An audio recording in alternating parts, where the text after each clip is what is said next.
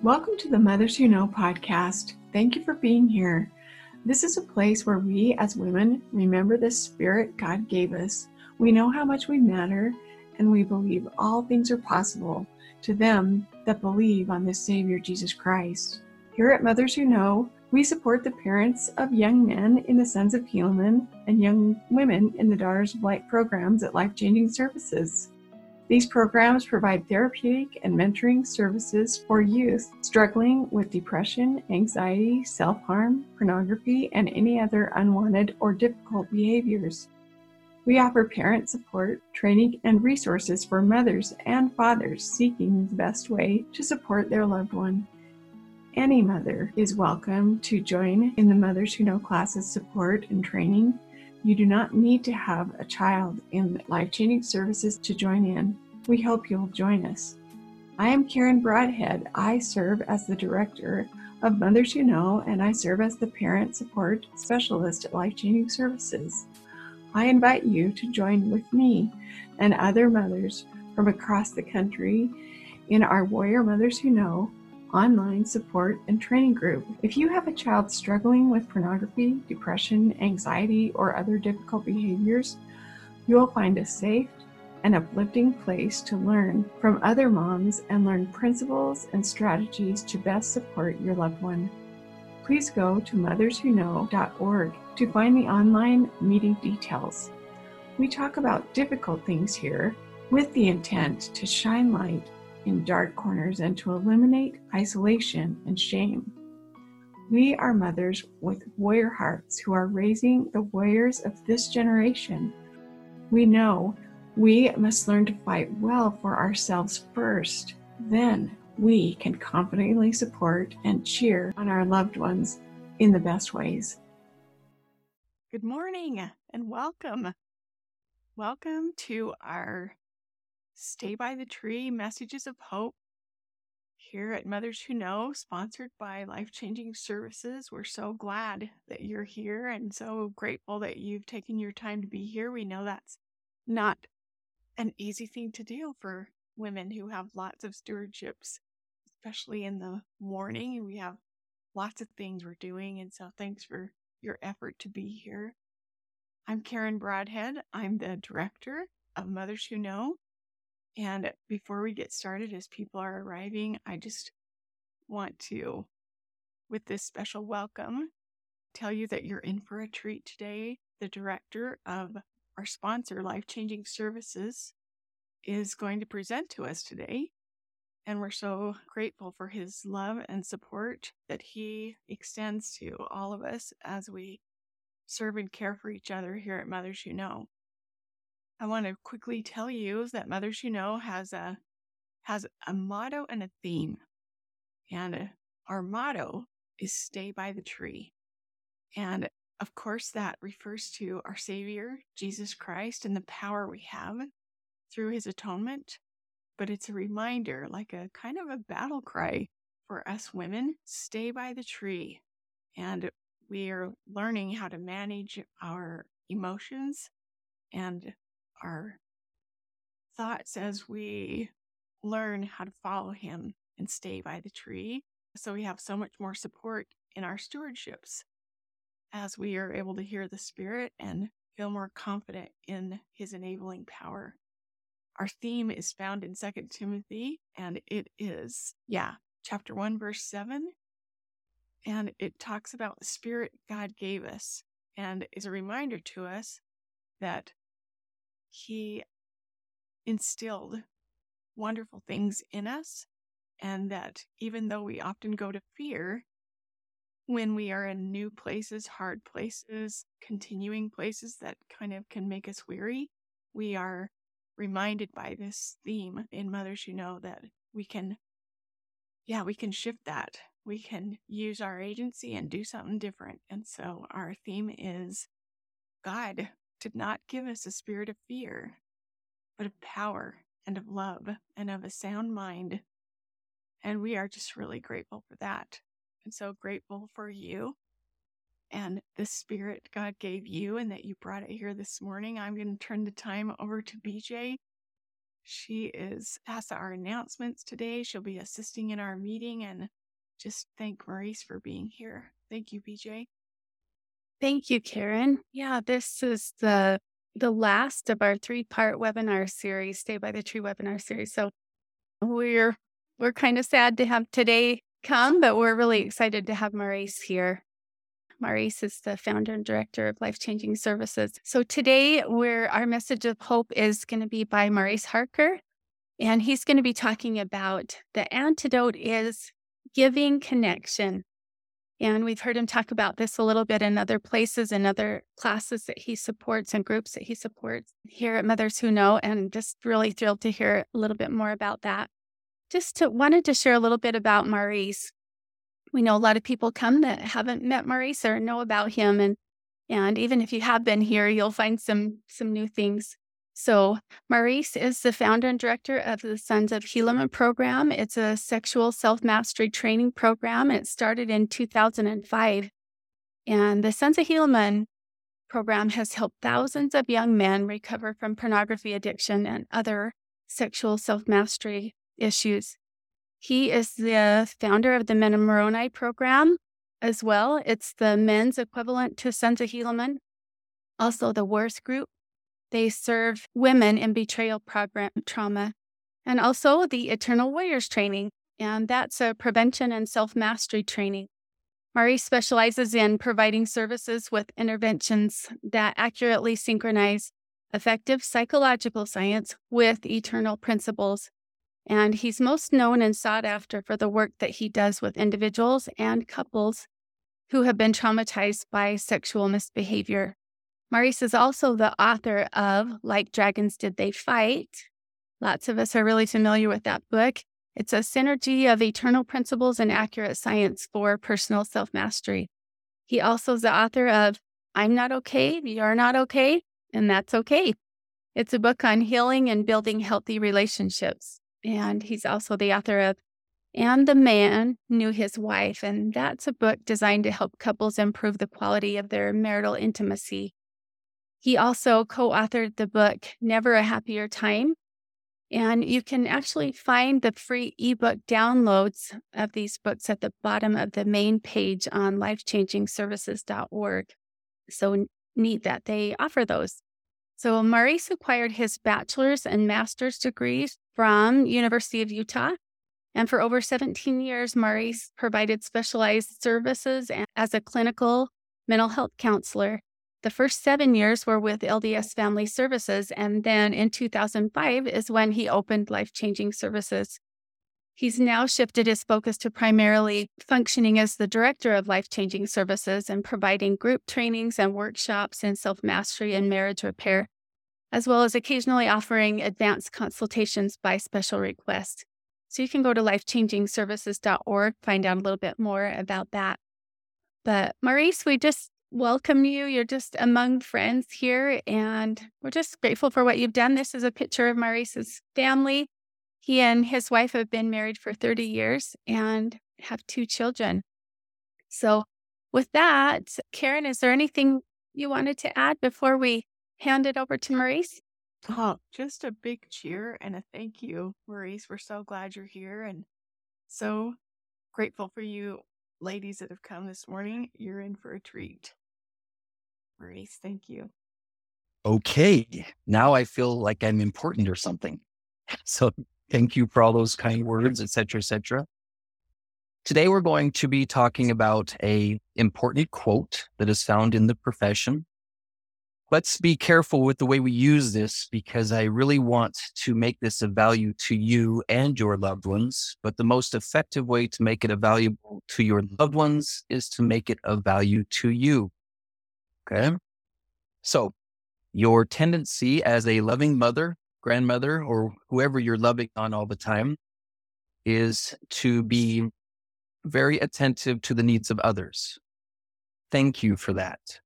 I'm going to ask you to be a little bit selfish today. I'm going to ask you to be like the, I'm going to be the uh, steward in the airplane that says when the mask comes down, put one on your own face first before you try to serve the others so that we can make sure the principles are effective for you first. I'll explain more why the closer we get to the end, if I can remember to follow through on that. Our theme today is the opposite of addiction is connection. This is a regularly misunderstood phrase, and that's why I wanted to focus on it. But I want to break the statement down a little bit right from the start. Let's first take the word addiction. I met a new couple, probably similar, close to my own age, who've been through some really rough stuff, some dynamics that have put their marriage pretty close to dead, if not already dead. And one of the perspectives of the wife is the importance of making sure her husband acknowledges and admits that he has an addiction. When I finally had a chance to meet with the husband, we had a good conversation, got the ball rolling, and set the stage for some future work. And he said, My wife's really hung up on this word addiction. And I'm all, okay. We can we can spend all day long. He's in the medical profession, so we both know that the concept of addiction is a argumentable concept and so I says, let's set that word aside and ask the question Do you have a pattern of behavior that is against your value system, but it keeps reoccurring? And he's like, Well, yeah, that's easy to say yes to. I'm all, okay. So, do you have a pattern of misbehavior, a pattern of behavior that is contrary to your value system that keeps reoccurring, notwithstanding how smart you are, notwithstanding how disciplined you are, notwithstanding how dedicated you are to being good. And so I invite you to be careful with this because I, I, remember now that with with with women, Satan tends to torment you with your weaknesses. So please do not think of something that Satan tends to torment you over, but something that you sincerely feel this is a reoccurring lack of behavior, meaning I keep committing to go to the gym and I don't. I keep committing myself to reading this one thing, but I don't. If you have a reoccurring pattern of behavior that you want to implement, but you don't, or if you have a reoccurring pattern of behavior that is against, the most common one we see is moms who lose it a little bit on their kids out of their value system. I was talking to a woman just yesterday who said, Yes, I said things to my husband that are outside my value system in a state of pain, fear. And so there are many circumstances when we behave contrary to our value system. So if you would please, if you're feeling courageous and you want the best of this visit, please write down in your notebook your one thing, that one thing that you, now this is agonizing. Okay that one thing that you have wanted to get started on and get consistent with, or that one thing that you have always wanted to stop doing, but have not been able to do so. Make sure you put this in a place where others can't find it. Okay. This is not for public consumption. And it really doesn't matter to me what it is because what we're going to walk you through today is going to help you understand because when you're trying to explain to a loved one mm-hmm. what they need to do in order to get their behavior in line with their value system, the most effective way to do that is to talk them through how you are currently doing the same thing. I've found that it doesn't help if you're t- explaining to someone how you overcame a self mastery issue 20 years ago and the other person says, So the last time you really fought for self mastery was 20 years ago? Well, yeah, I haven't had anything important to work on since then. Okay. Is it true that you have not had anything important to work on for 20 years, for 10 years? It is my assumption that all of us have something to work on. And as I've worked on those who are the sinners, as I work with those who are the ones who are sent in for treatment, the first person they kick out of their circle of influence is the person who starts to work on them as if they are a car on a hoist and the other person's a mechanic and we're here to fix you. You can sneak up on them and say, I found some new tools that are good for all of us. Let's use them on you. I found another neat tool that's good for all of us. Let's use them on you. Okay. Some of you have husbands who need to be fixed. Some of you have sons or daughters that need to be fixed or daughters in law that need to be fixed. Okay. Thank you for caring about their well being. For today, please concentrate on that one thing that needs to be fixed in you. Okay. All right. I'm going to do a very brief. We have other classes where we talk about why do smart people do stupid things? But before we can talk about connection being a solution, I want to talk for a minute about how the disconnect happens. This was a mystery to me from the very beginning, where I couldn't understand why a smart, dedicated, committed person could initiate a path of behavior that is intended to be good, but I end up doing the opposite of what I planned to. Okay. I end up not following through on my plan.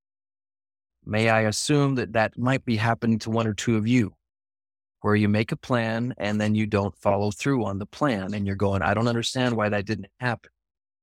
I'm frustrated with my own profession because frequently we want to we want to get to the point where when we formulate something in our value system that we can create a connection between that and the achievement of the task. So that seems so logical and it seems so simple. So what is disrupting it? Okay?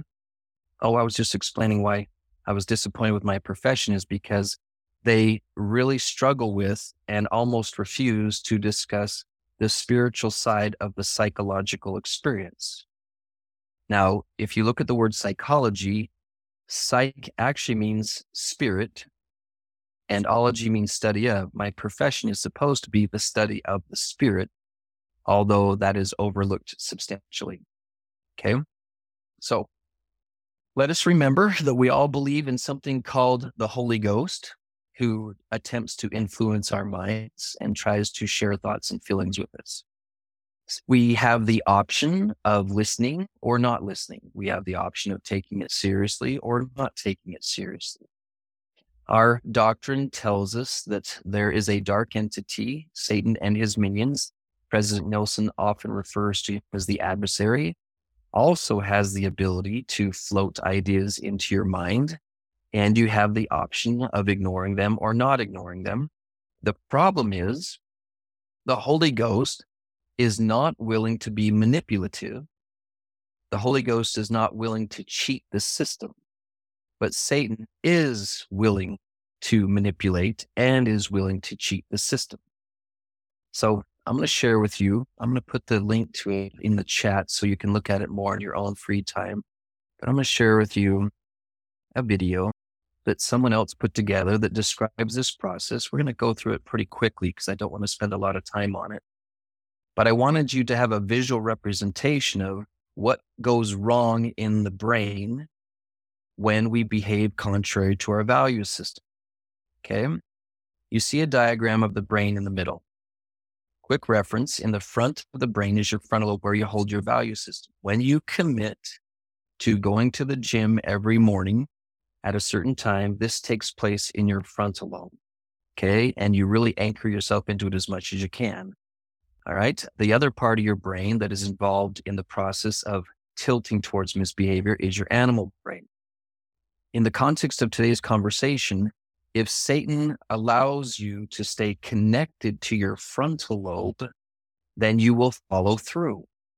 And so, after studying the science of how to disconnect someone from their frontal lobe and move them into their animal brain so they make like an animal based decision. A common one is I woke up in the morning and I was too tired to go to the gym. I didn't feel like it. I checked with my body and my body and my brain both said, I want to stay in bed. My bed is nicer than the gym. I want to stay in bed and not go to the gym. It's not a complicated thing, but I want you to understand the reason I'm spending time on this is this is the exact same process the brain goes through in the addictive cycle. Okay. The more you understand this, the more relatable you're going to be to the people you work with. So when you say to them, I understand what it feels like to disconnect from your frontal lobe because I experience it under these circumstances.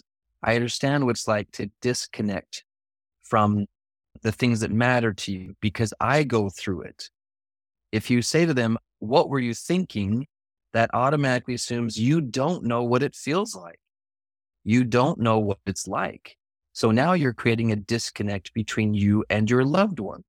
Okay. So we're trying to retain these connections so that we can, through a unfortunate satanic attack and retain connection with our frontal lobe and with our loved ones. So I'm just going to walk through this really fast.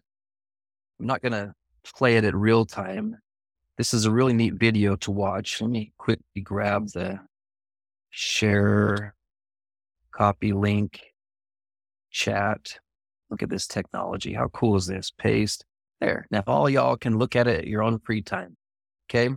Basically, you can read about the satanic spin. This is a complex psychological process that Satan initiates to trigger chemical reactions in the brain, which eventually flood over the frontal lobe, causing chemical reactions to disconnect us from the frontal lobe and then lead us to the forget it moment where we just don't care anymore. Okay. There, there you go. There's my super fast demonstration on that. Okay. So the opposite of addiction is connection. There's more than one. So, so the, the tendency of our culture is to interpret that phrase as if you meet someone who has an addiction, if you meet someone who has a pattern of misbehavior, the most important thing you can do is give them the sense of connection. You have to give them a feeling. A popular way of phrasing is you have to make them feel loved or help them feel loved. I've been watching human reaction to such things for a very long time. And what I've seen is if it's approached from that direction, it does not work. Many of you know people who you've stri- striven, strived, strived or striven, one or the other, to provide them with love and help them feel loved, and they just won't receive it. I give you love, they throw it in the garbage can. I am generous with you, they throw that in the garbage can. Even Christ could not make sure the people of his time felt loved.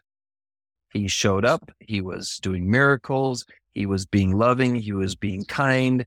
Was there anything Christ did during his lifetime that would not have made what we consider a normal person feel loved?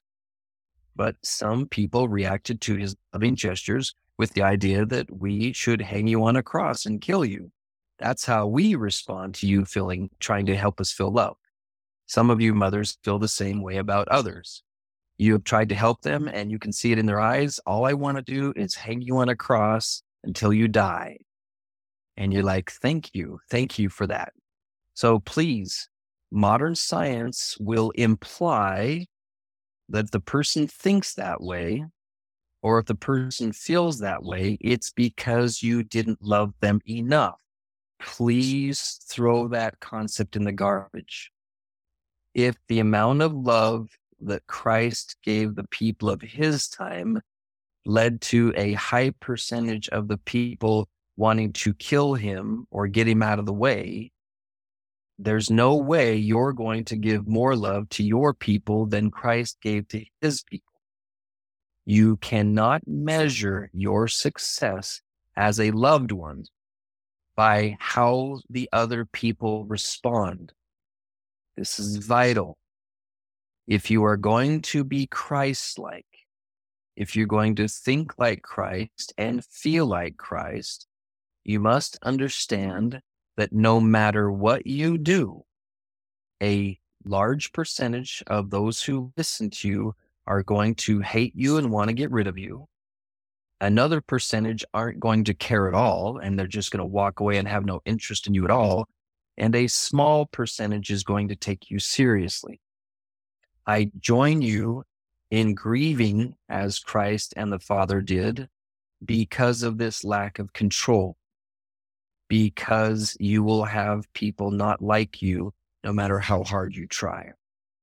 And so the only thing that's going to help these people who are fighting or might be fighting is they are going to have to comprehend the concept of the opposite of addiction is to create connection.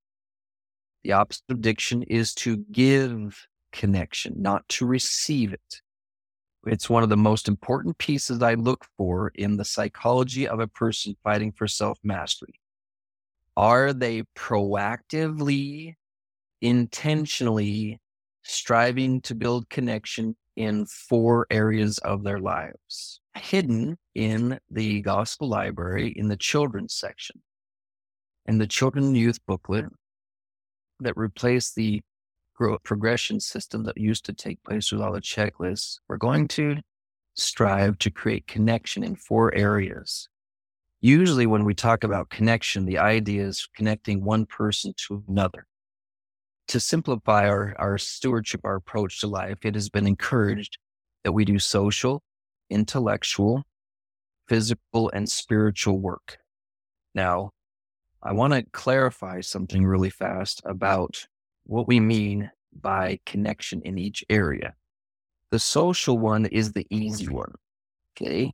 This is one we're all very familiar with, where we pick a person, we pick someone, and we strive to create a connection with them. We connect with another person. If a person wants to an addiction or overcome a pattern of behavior that is contrary to their value system, what we want you to do is we want you to set a specific goal of a moment of connection in the relevant area. Okay. So when it comes to social, it's picking, I am going to pick this person with this activity, and then I'm going to try to find a time and a place to have that connected moment. Now, bear with me, ladies, because most of you, this is third grade automatic thinking for you. Most women have a almost inborn process for seeking and creating connection. If I were to ask you, uh, if I was to name one person in your life, you would quickly be able to go, okay, the next best type of connection to have with that person would be this activity. I don't even have to think about it much. I already know what it would be. And I would need to arrange for a time of day and a location to create a moment of connection with them. Think of one of your sisters. Think of your mother. Think of a friend. If it's been a while since you've connected, what would be if you if you spent 60 seconds pondering how could i create a moment of connection with this person it wouldn't take much for you to formulate an idea and then be able to put it down on paper okay when it comes to let's connect this to the, the physical physical connection connecting to your physical okay now this is a very important way to approach this because instead of going I need to go on a diet or I need to get to the gym. Okay. I encourage you to ponder what is a connecting experience I can have so that I can be connected to my body and feel like we are friends and feel like we are moving forward. Do we need to go for a workout together? Do we need to eat something healthy together? Do we need to do some mm-hmm. yoga together and just be together as a body? Do we need to go for a hike together? what can I do to be connected? Do I need to look in the mirror and say, You are a beautiful daughter of God? You have a body that was designed to bear children and have, have its amount of beauty for this phase of life and just enjoy who you are. So you have to get creative and discover different ways to connect physically with yourself. Intellectual is one that I have. Oh, I wanted to say something about the physical one. I was pondering a version of this the other day when I was infrequently getting to my my exercise machine and I found myself for the first 20 10 minutes thinking about my other responsibilities while I was working out. And then I don't know if you've ever had this experience where all of a sudden your body says, if you don't pay more attention to me, we're not going to be able to finish this workout. It's time for you to shut off your brain and focus on your muscles and your breathing and your brain chemistry and get engaged in this workout. And it's almost like a little child pulling at my leg saying, pick me up, pick me up. Can we have a moment of connection? So my body's all, we're going to have a, we need to have a moment of connection right now during this workout.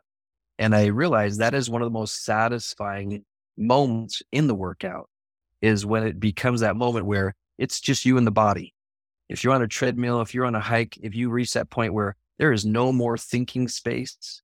It is time to pay attention to your breathing and your muscles, and nothing else is happening. That is a mm. neat way to connect with your body. Okay. Intellectual, let's talk about connections in the intellectual world. Okay. Intellectual connection. I was sitting there one day trying to understand revelation. I was trying to understand personal revelation, especially when it came to science and stuff like that. And and I'm sitting there in class, and the well, I wasn't even in class. I was in the library. I still remember sitting in the, the Marriott Library at the U studying something, and and I had just gone through a series of micro aha moments. It's like, oh, that's so cool how this is connected to that idea. Oh, that's so cool how this is connected to that idea. During that time, I was memorizing a lot of scriptures at the same time I was going to school and I was listening to a lot of conference talk. I wasn't married yet, so I had plenty of time to fill my mind with with other things and the connections between what this prophet said and this textbook said and this and this said. And the revelation I got is Maurice, okay, you understand neurons. Neurons are these little rope type looking things, string type things. He says, if you have two ropes laying next to each other in your garage, just laying on the ground next to each other, what are the chances they're going to become tied together if you don't help them? Well, that's silly. They're just going to lay there. They're not going to do anything. There's not going to have any connection there. He's all, I know. So it takes an advanced intelligence to enter this space and take the two ropes and create a connection between them, right? I'm all, yeah. He's all, well, guess what, Harker? Your neurons are just laying there next to each other until I, the advanced intelligence, come in and create connection. So every time you experience connection in your intellect, you're having a spiritual experience. Every time your brain goes, Oh, I get it. There is now a connection between two organic things, neurons, that did not exist before. And it takes a divine power to create those connections. Because one person over here will see the two ideas I just listened to this conference talk. I just read this textbook. I don't see the connection. The New Testament tells us those have eyes see will see, those have ears to hear will hear, which implies that some people aren't going to make the connections. This is where the Holy Ghost becomes so valuable is because it helps us create connections. So when you're seeking to overcome a, a, a issue a I want to do reading more. So I invite you instead of just going, I want to overcome this pattern of not doing the reading, it's I'm going to do the opposite of disconnection and I'm going to read until I make a connection. I'm going to restudy until I've received a connection. Okay. I'm going to work out until I'm connected to my body. I'm going to interact with this person until I'm, we're connected, until we have a moment of connection. Okay. And now let's switch over to the fourth one. As a missionary, spiritual connection. I was raised by good parents, goodly parents from Southeast Idaho, good, decent mom, good, decent dad. And I was taught all the ways, all the traditions of our fathers. And I landed myself in inner city Detroit with a, what I would call an academic testimony meaning I was familiar with the literature, I was familiar with the stories. But if someone was to ask me, how is your connection with God? If I was to maintain integrity, I would have to say, I, I got nothing. I assume he's there. I have reason to believe he's there. I'm here on a mission because I have that belief.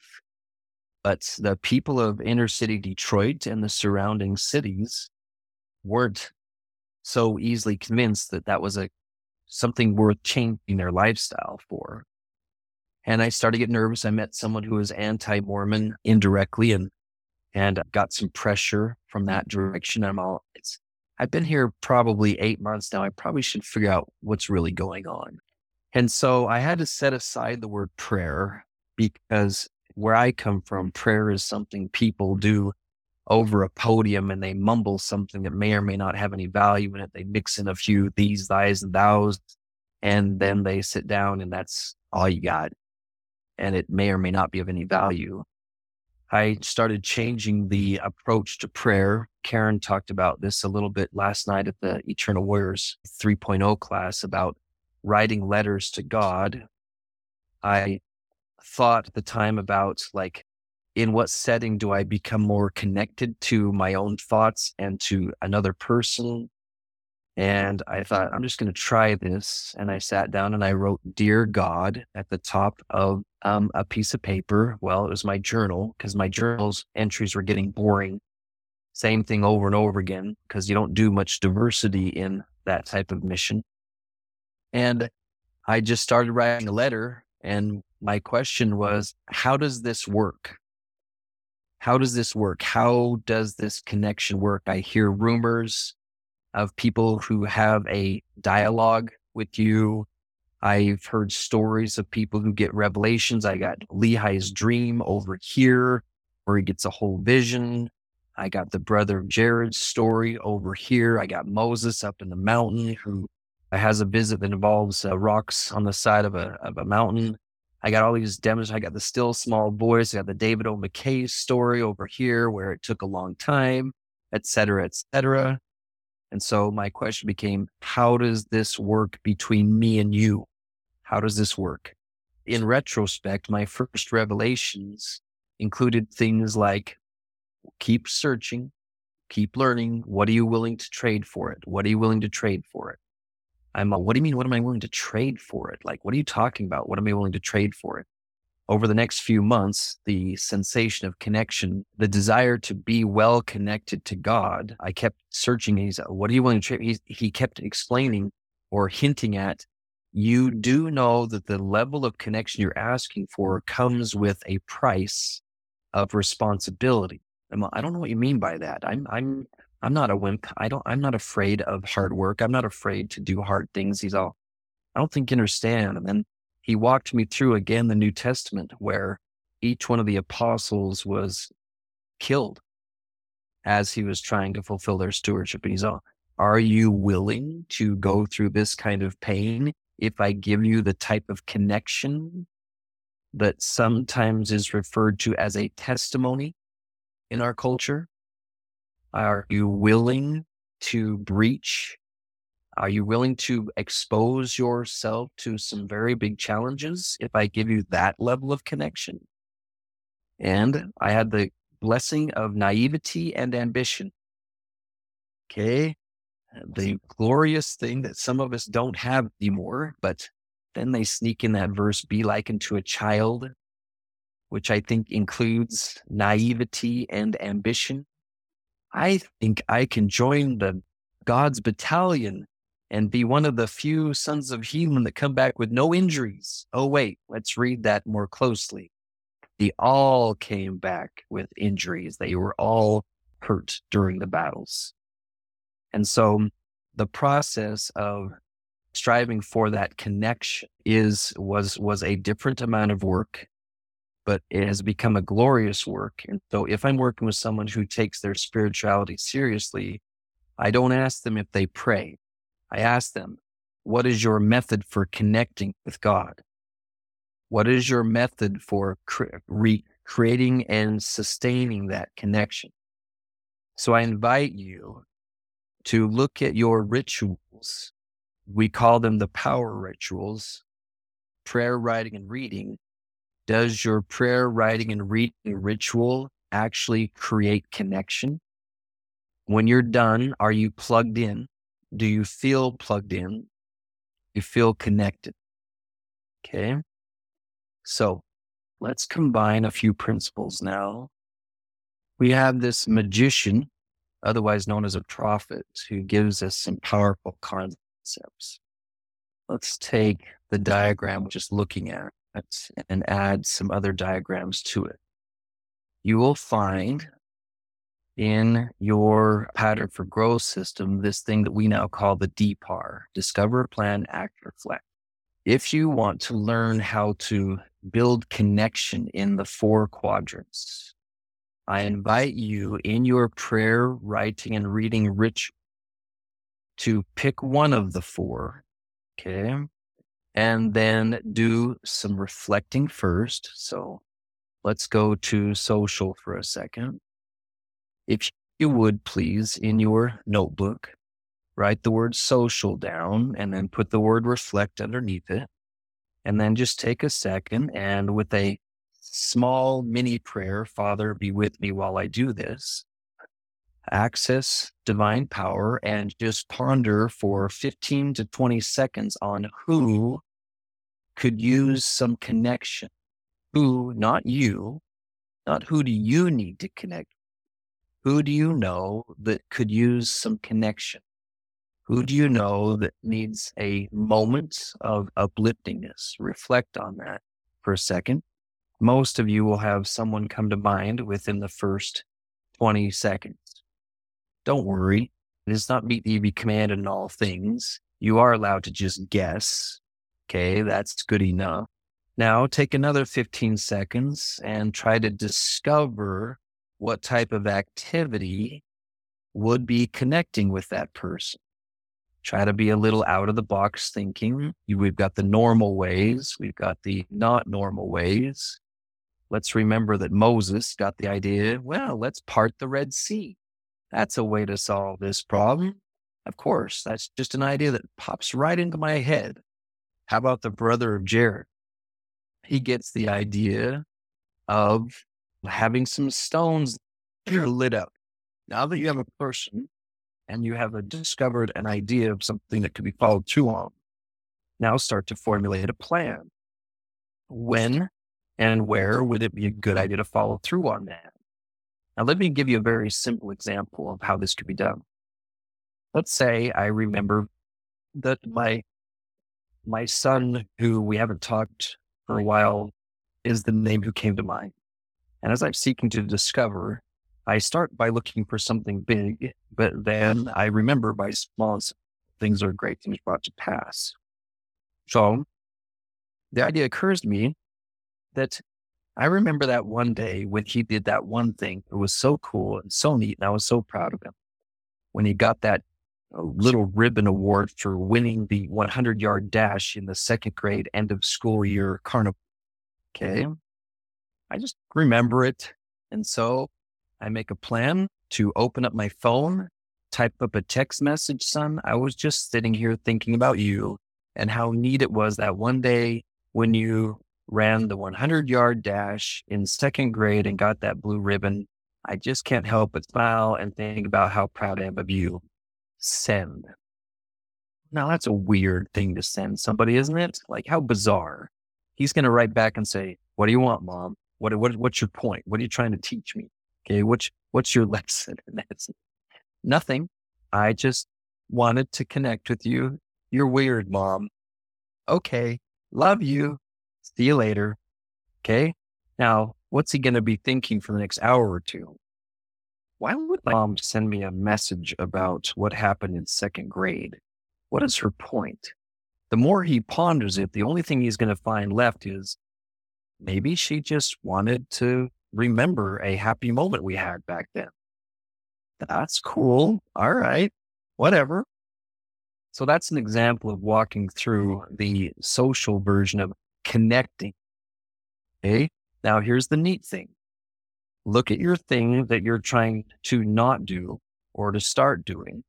Imagine replacing an action plan in the very moment that you don't usually do what you're planning to, or the moment of time where that's usually when I break open my carton of ice cream and I start eating ice cream against my value system.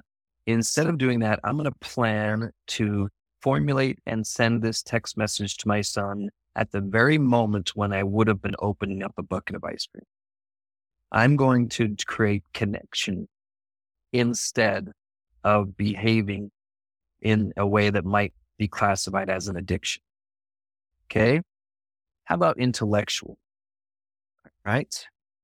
Now, we've met people who read books, study books, etc., etc., but they're still not making any connections. This is aggravating and agonizing in my professional position where I'll have someone read the Like Dragons Do They Fight book and they say, I couldn't find any connection in that book to my situation.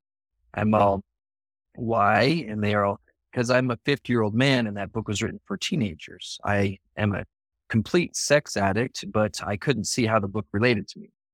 And then I have a 40 year old woman contact me and say, Thank you. That book changed my life. I've been working on getting to the gym every morning. And although I'm a female, although I'm not a teenager, and although I'm not fighting a sexual addiction, I still found the connection in the ideas. And now I want to say, well, those have eyes to see, we'll see, and those have ears to hear, we'll hear. And if you're not going to, so instead of saying, I'm going to read a book for this many minutes a day, instead of saying, I'm going to study this for that reason, I invite you to reflect upon an area of your life that could use some intellectual connection. Where, what is a part of your life where you could use some more important learning? Do you need to learn about finances? Do you need to learn about retirement plans? Do you need to learn about health insurance? Do you need to learn about how to play Monopoly? I don't know what you need to, what's important for your phase of life. But if you reflect and find something that is relevant, you can even use Ether 1227. If men will come into me, I will show them their weakness. Okay. And then start discover. All right. The neat thing about the internet nowadays, you can type any ridiculous question in there and you'll get some useful answer out of it. At least it'll give you some hints. And then plan your study time around what you're trying to connect with. I see lots of people losing motivation to study because they're not seeking any type of connection. They're just reading because they're supposed to read. They're just doing something because someone else suggested it. Well, you need to read this and you need to be aware of that. You need to study politics for this reason, whatever. Okay before you start that, do your reflection work and find out what do you actually need? What is actually going to give you a connection to your intellect and is going to build a bridge in your brain to something useful to your world? And if someone comes up to you and says, Are you adequately educated on what's going on with the politics of something? And if your arena is not politics, you say, I have chosen to not focus my attention in that area because I have other areas where I need to be well connected to accurate information and then put that in your plan, and you will find that acting upon it is even easier. Okay. Same thing with physical. Reflect. What is really needed with your physical life? Maybe you don't need to go to the gym more often, but you need to adjust the vitamins that you're taking. Maybe that's more relevant to your situation. Maybe you don't need to prepare for a marathon your doctor says if you just go for a 20 minute walk every day, that would be adequate for your phase of life. Maybe you don't need to get down to your high school weight. Maybe you can get some more accurate information and learn how to make sure your body can just last longer so you can give to the world longer than you than you were planning to so you don't die as early. Maybe you need to stop drinking certain soda pops so that your system it goes better. I, I, I. By the way, just so y'all know, I'm a hypocrite in all these areas. I'm not telling you that I live in any certain way. Before you make a plan or a commitment to a physical goal, make a very do a very clear reflection on what needs to be connected with. Okay do some discovery work. You might have to talk to a doctor. You might have to get a new physical to get a clear assessment of what your body's condition actually is, what actually needs the correct attention, and then make a plan. And now you'll be able to act upon it because all the elements are connected. Your motivation is connected to accurate information. And then the same with spiritual. Okay. Reflect what part of your spiritual world needs some attention to it. Are you, do you need to improve your ability to receive revelation? Do you need to improve your ability to live up to your revelations that you've already gotten? Do you need comfort? Are you in a phase of life where tragedies happening and difficult things are happening? And your spiritual focus should be on just resting. Come unto me, all ye that labor and are heavy laden, and I will give rest. Maybe your spiritual need is to do less. Maybe your spiritual need is to walk slower. Our world has such a tendency to pressure with urgency. But Christ, in two circumstances where the people said, Hurry, hurry, hurry, the young girl's going to die, the young girl's going to die. And then someone shows up and says, Never mind, it's too late. Never mind, it's too late. She's already died. He just says, It's all, it's okay. It's fine. And mm-hmm. everyone's panicking. It's fine. Even when Lazarus died. All these things, every time someone comes to you and says, We're under pressure, we're under pressure, we're under pressure, everything's going to fall apart if you don't do this one thing at a certain speed. Well, if Christ can slow down and let a little girl die before he shows up, isn't that the most extreme example of someone who didn't rush to the aid.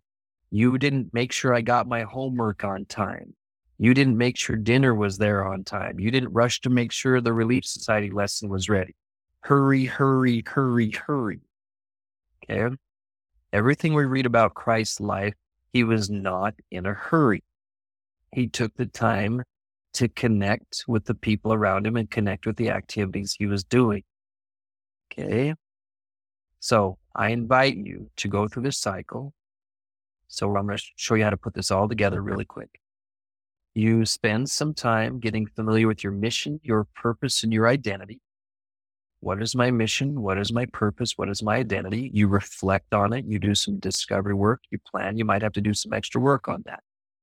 Then you connect that to your roles and your goals who am I in this lifetime? What is my purpose? And how, what roles do I need to fulfill? What goals amongst those?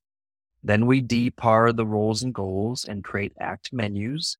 I could do this. I could do that. I could try this. I could try that. I could try this. I could try that. And then over here, these triangles represent the initiation of a plan. I'm going to do this, and then I'm going to do this, and then I'm going to do this, and I'm going to do this. For instance, if my plan is to go to the gym tomorrow morning, and that is important for my physical connection.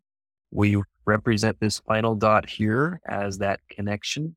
In order to go to the gym at, I'm going to have to wake up at 615. In order to wake up at 615, I'm going to have to do this. In order to get out of bed by 620, I'm going to have to do this. To make sure I'm rested enough, I'm going to go back and do this. I'm going to have to make sure my gym clothes are ready. I'm going to have to make sure my snacks are ready. I'm going to have to make sure my water bottle's ready, et cetera, et cetera. And so I would have to start working on it at 9 p.m. the night before if I'm actually going to get to the gym by 6.30 in the morning. Okay. I breezed through this really fast, but I want you to see the connection between the, the different fate. If you're going to get your behavior to match your value system, you have to connect everything in between. You have to go from your mission and purpose to your roles and goals to creating an action menu and then a plan to follow through on it. And then you can actually feel a connection from your heart, your mind, and your spirit to what you're doing every day and get stuff out of the way that is not in connected to it. So the reason we use the term opposite of addiction is connection is because the chemical scale pathway, the first video diagram we showed is when we're disconnected, the brain starts getting thirsty. The brain starts getting hungry for something and it'll eat a whole bowl of chocolate when it needs to be eating a bowl of broccoli because it just can scoop it and just panic and scoop it. And so that's why it leads to behaviors that can be classified as addictions. But let's not fight over what is or what isn't an addiction. Okay. What we're talking about is a pattern of behavior that does not match your value system anytime you have a pattern of behavior of you don't follow through on something that you value, or you do something that contradicts your value system, this system applies to you. And if you want to serve somebody else who you see as behaving contrary to good values, the most important thing you can give them is your experience and the challenges that go with it and the satanic battles that go with it. So that when you're talking to them, you go, Oh, yeah, I remember that part of the battle. I was experiencing that just yesterday. I was experiencing that last week. And they're like, wait, you were experiencing this? Yes. As I battle to live up to my value system, I'm getting more familiar with what it's like for you. There are my thoughts for today, ladies. Let's open it up to questions if you have any. Maurice, thank you so much for just the things that you prepared and the things you've been learning and sharing. I I as you asked about the social, you were showing the that picture of those four areas and you gave us a minute to think about someone and that we might that we could connect with there. Anyway, my father-in-law came to mind. He never would have came to mind if I had taken a minute. His health is struggling a little bit and then thought about the plan and act and I'm going to be in his city today mm-hmm. and maybe I could stop by and you know anyway I just appreciate that that opportunity just to think I I've heard this talked about and I've never actually tried the deep part or any of that. So anyway it was fun to walk through that a little bit. Well just thank you so much for that message. What what we're going to do now is we'll we'll have a time when you can either share a takeaway or if you have a, a question Maurice he is happy to have any questions thrown at him. I've watched him do this over and over. But here's the here's a, a question for you. And I know you've touched on some of these as you've gone along, but maybe you can add a little more. Understanding the importance of giving connection. How can we how can we adjust our interactions to be to be more in line with giving connection. I know you you just mentioned well we tell them how we're trying to do it. Have you seen that happen with parents or yourself? What are are are there some more specifics you can give there? What things we can do or say or sure. not? Well, what comes to mind first is my mother's method of te- being a kitchen mom with nine sons. One of her magic tricks, and and I don't know that this was her intention, but all of her nine sons are the main cooks in their families. We all are the main cooks in our families. Don't know that our wives intended for it to be that way, but my mom started with, I don't know who taught her this or how she started doing it, but she started verbalizing her actions as she would do it. You could see her turn the switch on because it would always start with the same phrase. Every one of us has a memory. When we're sitting around a campfire, we all know the first thing mom says when she's in the kitchen is, the first thing I'm going to do is go to the sink and wash my hands to make sure my hands are clean while I prepare the food. Like, okay, she, she's turned the mom switch on. Okay. She still does that. She'll still do that when our kids are there, when we're there, when we're having a family party. She'll just say it out loud to no one in particular. She'll just say, I'm now going to the sink to wash my hands to make sure they're clean for when I prepare the food. Okay. Then she'll do things like, oh, I'm turning the handle on the pot away from sticking out so no one will bump it and t- possibly knock the hot food onto the floor. Okay. She'll say things like, I'm now going to chop the vegetables before I work with the meat so that the meat doesn't put any, you know, bacteria on the vegetables and the fruit. And so she'll, it is almost comical how she still does that. And if any of her daughter in laws are in the kitchen, you'll see her go, oh, she'll try to catch herself. Nope, don't, don't. You can do that if your sons are in the room because we're all used to it and we like it. Uh, but you don't do it when your daughter in laws are in the room because they think that you're trying to micromanage them or something like that. That some of them have learned. My wife has learned after 30 years what she's doing. So she just finds it adorable now. She doesn't think mom's telling her what to do. She just goes, Oh, she's doing that thing. Okay. So what magic my mom did with that is she wasn't like force feeding us a teaching moment. She was just explaining what she was doing. Okay. So here's a way to do this. If you're in the presence of someone that you are hoping will learn something, just talking through your own DPAR on one of the subjects. You just like you're in the car and you say, I was just reflecting on connecting with my body, with my physical. I was just reflecting on social connections for me. And they're like, and so, so I thought about this. So you ponder out loud. I thought about this person. I thought about that person. I thought about this person. It's usually confusing for other people at first. You're like, why are you putting a window into your brain for us to watch this? Okay. Then I started doing my discover work. So make sure you use the words that come from President Nelson discover, plan, act, reflect. Usually you want to start with re- reflecting to start bringing the past into your mind so you can prepare for the future. And then I could do this. I, I as I think about discovering, I could do this. I could do that. I mm-hmm. could, I should look that one thing up. I should find out about taking your grandfather to a art museum because he hasn't been to one forever. And it's something that could be really fun. So I could do that. I could do this. All right. Now I need to make a plan. I need to make a plan. Okay. Okay. I'm going to not do this one and not do that one and not do that one and that one. Let's do this one. I'm going to plan on how to do this one. I need the time of day. I need a location. Okay. And demonstrate. And now I'm going to act upon it. And then I'm going to reflect on how it went please look for ways to demonstrate these tools in your own life before you try to pass them on to others. Okay. Don't try to pass them on to others. Then the next thing you do with them is you use a positive assumption technique where you go, I assume you've been reflecting. Now, if you read carefully the handbook for parents on this new pattern for growth system, it tells you to be as hands off as possible with respect to the details of it, but you're invited to participate in the cycle of it. Hey, son, I assume you've been reflecting upon your intellectual side of your life. Nope, not a bit. Oh, I'm sure you have been. You want to be a smarter person. You've always wanted to be smart. Well, yeah, I want to be smart, but I don't want you to know that I want to be smart. Okay. Well, I'm just curious as you reflect upon your intellect and develop your intellect, what do you think as you discover would be a wise area for you to focus on? Well, I think I need to be better in my science class. Okay, you're getting an A in your science class and you're failing all of your other classes.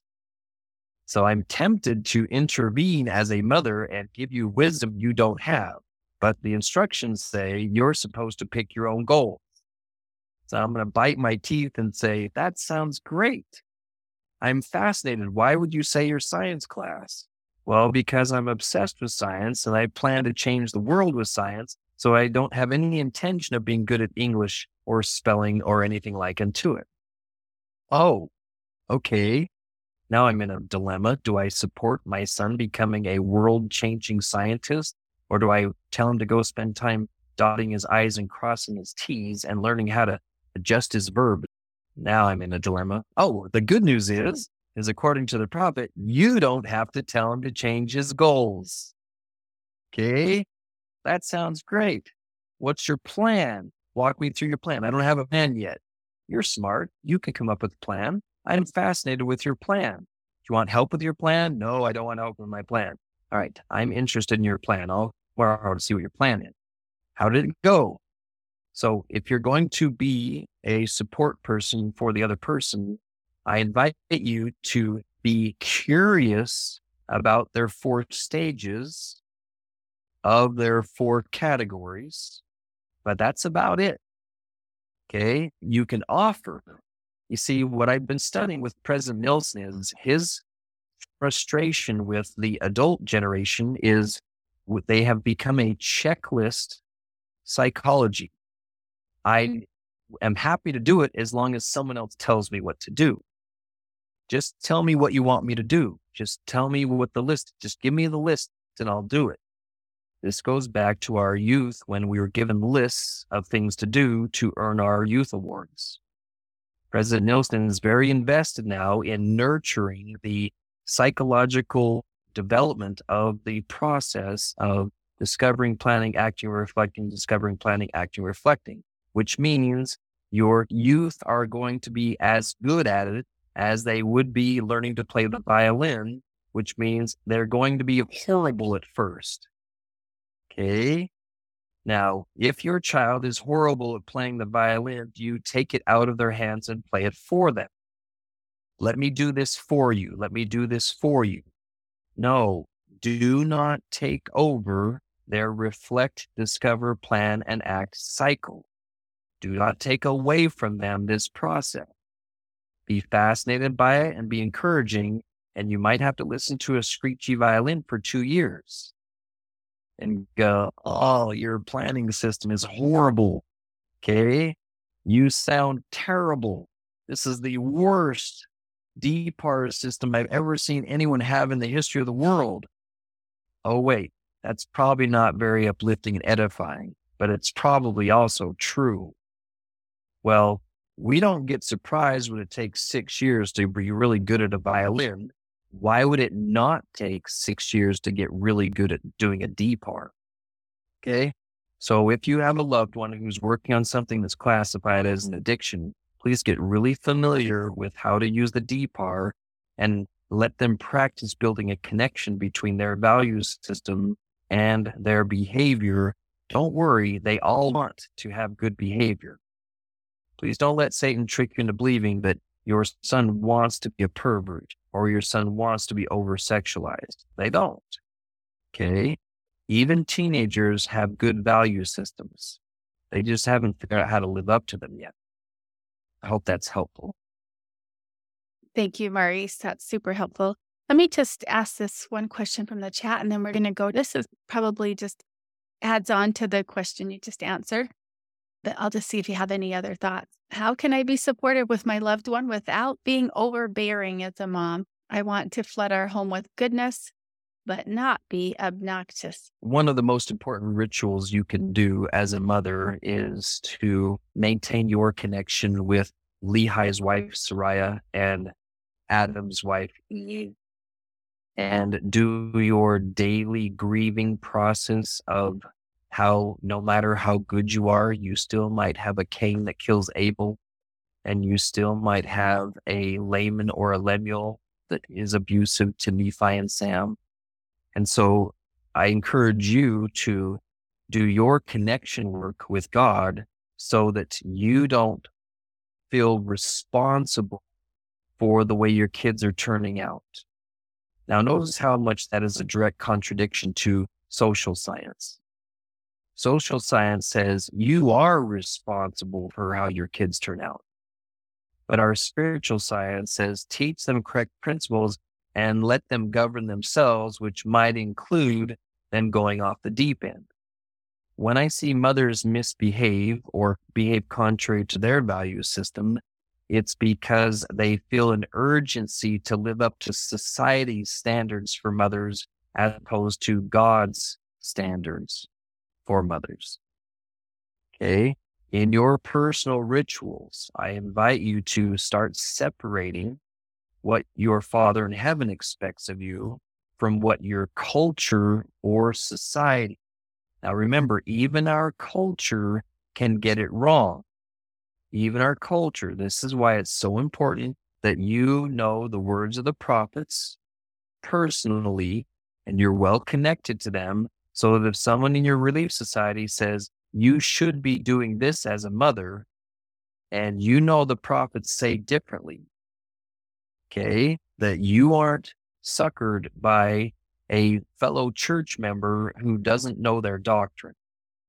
It's really important as we serve each other that we all are familiar with the actual words of the prophets and the actual expectations. This is life eternal that they might know him and how he's different from the way your neighbor describes his expectations He's different from the way your society describes his expectations.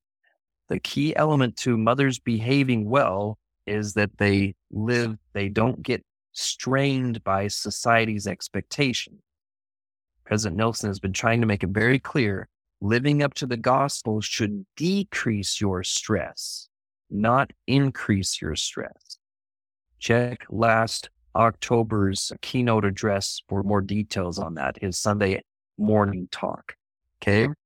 So in answer to this question, the the question implies that being obnoxious is means this woman is accidentally measuring her quality based on human response. If an adolescent describes me as obnoxious, then I'm doing it wrong. Okay. You cannot use the feedback of children to tell you whether or not you're doing things right. I barely recommend you take your husband seriously because some husbands actually work to receive revelation and some don't. Some give their wives feedback out of personal frustration, not out of revelation. There's another scripture that says, Thou shalt have no other gods for me. That means if you're deciding whose feedback to listen to, if you listen to your children or your husband more than you listen to God, then you're breaking that second commandment. Thou shalt have no other gods before me. No mm. matter how much discomfort it brings your family members, it is vital that you follow your own personal revelation on how influential to strive to be. Because if we say, well, let's measure that based on what your your peers are saying, your people around you, let's do a public opinion on Ammon or Abinadi. Abinadi walks into this room. He says, I've got some information for you. Let's all take a vote on whether or not Abinadi is doing it right. The vote was, let's kill him. Let's light him on fire. Okay. So the public opinion says that Abinadi was wrong or having stood up to those people. Same thing with Christ. If we take public opinion, did Christ be the Christ correctly? Did he do his job right based on public opinion of his time? If we took a vote, obviously the majority of the people said we would rather kill Jesus than Barabbas. That was their public opinion at the time. So as you decide what behaviors to execute, do not use a human's definition of being obnoxious as your measuring tool. Just get in harmony with God and do it the way He teaches you to do it. How is that? Is that okay? What else? Thank you, Maurice. Really appreciate that. Let's go to you and then we'll see if we can sneak in. Okay. Thank you, Maurice, for your explanation of the DPAR. You've talked to us a lot. Well, you've mentioned a lot when you've come the DPAR, so it's been nice to have it broken down quite a bit and actually see that, see how it should work or how it should work in our lives. And my question I want to ask, I'm seeing a connection to what you, a response that you just shared, but I, I still want to ask the, the question. You, you mentioned earlier that you said you cannot measure your success to a loved one by their response. And I think sometimes as moms, women, we get hung up on that a lot. You know, sometimes we could be, I think that the enemy can torment us by a person not responding a certain way we think maybe we should, especially if we were enlightened to do something good. So what's something that, what's some tips that you could help us to overcome those, maybe those tormenting feelings or I don't even know what to ask. Sure. You'll, yeah. I, I, know what you're, I know what you're, yeah, I know what you're asking. So this is agonizing. I do have some recommendations for that, and we can learn some more from Christ. If you pay close attention to the New Testament this year, I invite you to really look at Christ's lifestyle, although they give us very, very little information about his lifestyle. If you've watched some of the chosen videos, they they do a decent job of of hinting at his lifestyle. Now, let me explain what I mean by that in particular. As you get into season two of the, the Chosen series, you'll start to see the, the disciples start to get in these little arguments. They get in these little confrontations. And it's almost always when Christ is gone somewhere. They refer to him. He's going for another one of his walks. He's going out there doing something. I don't know. I don't know where he's at. I don't know what he's doing. I don't know where he's at. I don't know what he's doing. Okay. This is a really important thing to look at in Christ's life. He spent a lot of time away from the people. Somehow our culture has turned into one where the mother needs to be present 24 7. She needs to be where the kids can use her from the time she wakes up until the time she goes to bed. And I don't read anything in any conference talk ever that says a mother's supposed to be at her children's service or her husband's service from the time she wakes up until the time she goes to bed. There's nothing in there, but it has become a cultural norm of expectation. I need to be there for them. I need to be there for them. Well, don't you think that if Christ wanted to maximize his impact on the people, that he would be there for them all the time. He only had three years Uh, to influence. You know how fast three years goes by. How are you supposed to give enough influence if you're gone half of the time or more? We don't know exactly how much of the time he was gone. My theory is he was gone for possibly as much as 28 days a month. He was gone, reconnecting with God and reconnecting with his values. I am confident that at least three fourths of his time, one fourth of his time was being away from people, reflecting on his mission, purpose, and identity. One fourth of his time was spent discovering and pondering and thinking of ways that he could come up with another parable. I, I, I find it interesting that in this, in the, the, the, these chosen videos, that it shows him working on his Sermon on the Mount with Matthew. He's working on his speech and he's working on it and working on it, working on it. It, it is often implied that he just showed up and started talking. And just, nope, yeah, I'm just taking this off the cuff. I'm just going to fling it out there. Just some thoughts that I just randomly was having. But we have reason to believe that he did a lot of discovery work on his parables, on his metaphors, on the way he would teach on his style, on his methods. And then he would make a plan.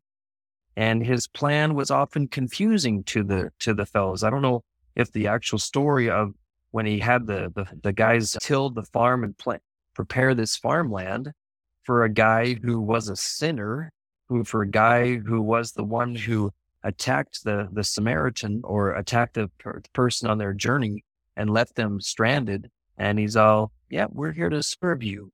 That's part of my plan. And so none of his three things, his reflection work, his discover work, or his planning work, made sense even to his disciples. For some reason, we think that our behavior needs to make sense to our husbands, needs to make sense to our kids, needs to be explainable to our neighbors and our sisters and our mothers. Well, if I can't explain it to them, then they're going to judge me. Welcome to being like Jesus. You're going to be judged for the weird things you do. So, what Christ would do, I'm confident with his psychology, is he would prepare his psychological momentum on his actions and his plans so that when he entered the space, he knew it was going to cause a ripple. He knew it was going to cause confusion.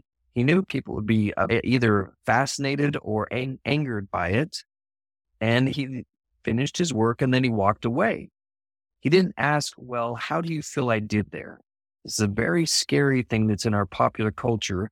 We actually have, I've had some moms tell me about the feedback sessions they have with their kids where their kids are giving them feedback. I'm all, Are you insane? What makes you think an adolescent is qualified to give you feedback on, on your parenting? No. Does Christ ever ask mortals for feedback? Did you ever say, What do you think? How was my presentation? Did you like it? Okay. Did I do okay there? Would you have me change anything? He doesn't ask anyone for feedback. Now, those of you who are dealing with marital issues, okay, I invite you to try this out. This is pulls off absolute miracles. Do your DPAR work. Okay.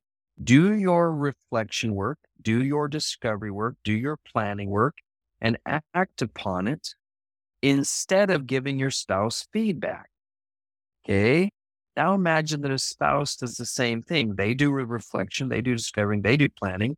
And every time you talk, you talk about what you're working on to become a better person. And he talks about what he's working on to become a better person. Instead of talking about what the other person needs to be doing, just talk about what you're doing to become a better person. I promise you, if you enter someone's space who has a tendency to give you feedback, and the only thing you ever talk about with them is what you're working on to become a better person, they're going to decrease how often they point out what you're doing wrong. Now, you can always do this fun exercise. If they start giving you, get a notebook out and write down vigorously what they say. Okay, I should fix this. I should fix this. I should fix this. I should fix, just write it all down. And when you're done, say, if you don't mind, would you be mm. okay with me running this list past God for him to tell me in what order to work on your feedback. Would you mind if I involve him in the process of, of what I should be working on? Now, first of all, if they have any spirituality, they, they're going to be mm. tempted to say, no, I don't want you to, to review with God. I, I already gave you the priority. But they're smart enough to say, yeah, sure. And then here's the scary one to follow with. Now, if he tells me to wait on this list for a year, like if he says that's a really good list, let's work on that next year. Are you going to be okay with me not working your list for me for a year? Their first response is going to be, no, I'm not okay. Now, if God tells me to wait a year, well, I don't believe God would tell you to wait a year. Do you know the God I work with? Do you not trust my ability to get personal revelation? Now, here's the scary part. That feels very relieving to create that kind of boundary yourself. But does he not have a right to the same process? I invite you, if you have a list of things your spouse does wrong, write them all down. You can do it one of two ways take the list to your husband and say, Would you please review these with God to see when you should work on them? Or you can take your list of your husband's flaws directly to God and say, I need you to adjust your system for my husband. Whatever you guys got going on isn't working so good. So I've given you some better priorities for his development. So thank you for thinking of my husband's needs, but I'm actually better at that than you are. So here's a list of what my husband actually needs to work on. So I'll let you guys work on that. So can you see why I don't support feedback sessions between husbands and wives? They aren't a good idea. I kind of went off on a tangent there. Is that helpful? Oh, I'm over time now. Sorry, BJ. It's all great. It's all great. I was supposed to watch the clock. Just I apologize. Tiny bit of sarcasm in that, which is something I love about with Maurice. Just, just, just a little bit. Just a little bit. Love you, ladies. Sorry for going overtime. I'm going to get out of your scene now. See you next time. Bye bye. Bye, Maurice. Thank you.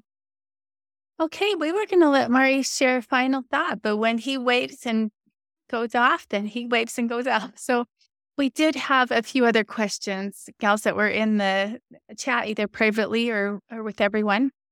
And just want you to know good news. Maurice comes to visit one of our Mothers Who Know groups called Warrior Mothers Who Know.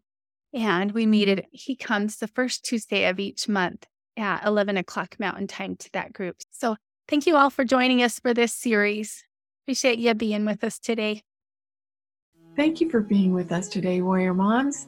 I invite you to make a donation at the top of our website, motherswhoknow.org. Any amount you can afford today will help us keep Mothers Who Know services free for all moms. Thank you so much for your generosity. Moms, remember your divine identity and great worth. Continue in your courageous efforts to support God's great work. Notice the miracles you see every day, the evidence of the Savior's love and mercy. Find the message in your message. Reach out and share the principles you learn in Mothers Who Know with other mothers. You are God's secret weapon for good in this world. Finally, a few pieces of information for you. I recommend a few other podcast channels to listen to. Like Dragons Do They Fight podcast, that includes interviews and stories with those that have struggled and overcome something in their life. And the Eternal Warriors podcast, hosted by two YSA age young men who share their story, teach valuable lessons, and interview special guests. You can follow us on our social media pages on Facebook under Mothers Who Know.lcs or search for Mothers Who Know, and on Instagram, username at mothers underscore who know. Last, if you would like additional support and training, please go to mompowertraining.com to sign up for the next eight week Mom Power Training class for all moms. You can also go to the Mothers Who Know website at motherswhoknow.org or our parent company, Life Changing Services, at lifechangingservices.org to learn more about our excellent services to support you and your loved ones. Thank you so much for listening today. Please feel free to email me anytime with questions or to set up a complimentary 30 minute appointment to visit. Please email me at motherswhoknow at lifechangingservices.org. Looking forward to hearing from you, amazing moms. See you next time.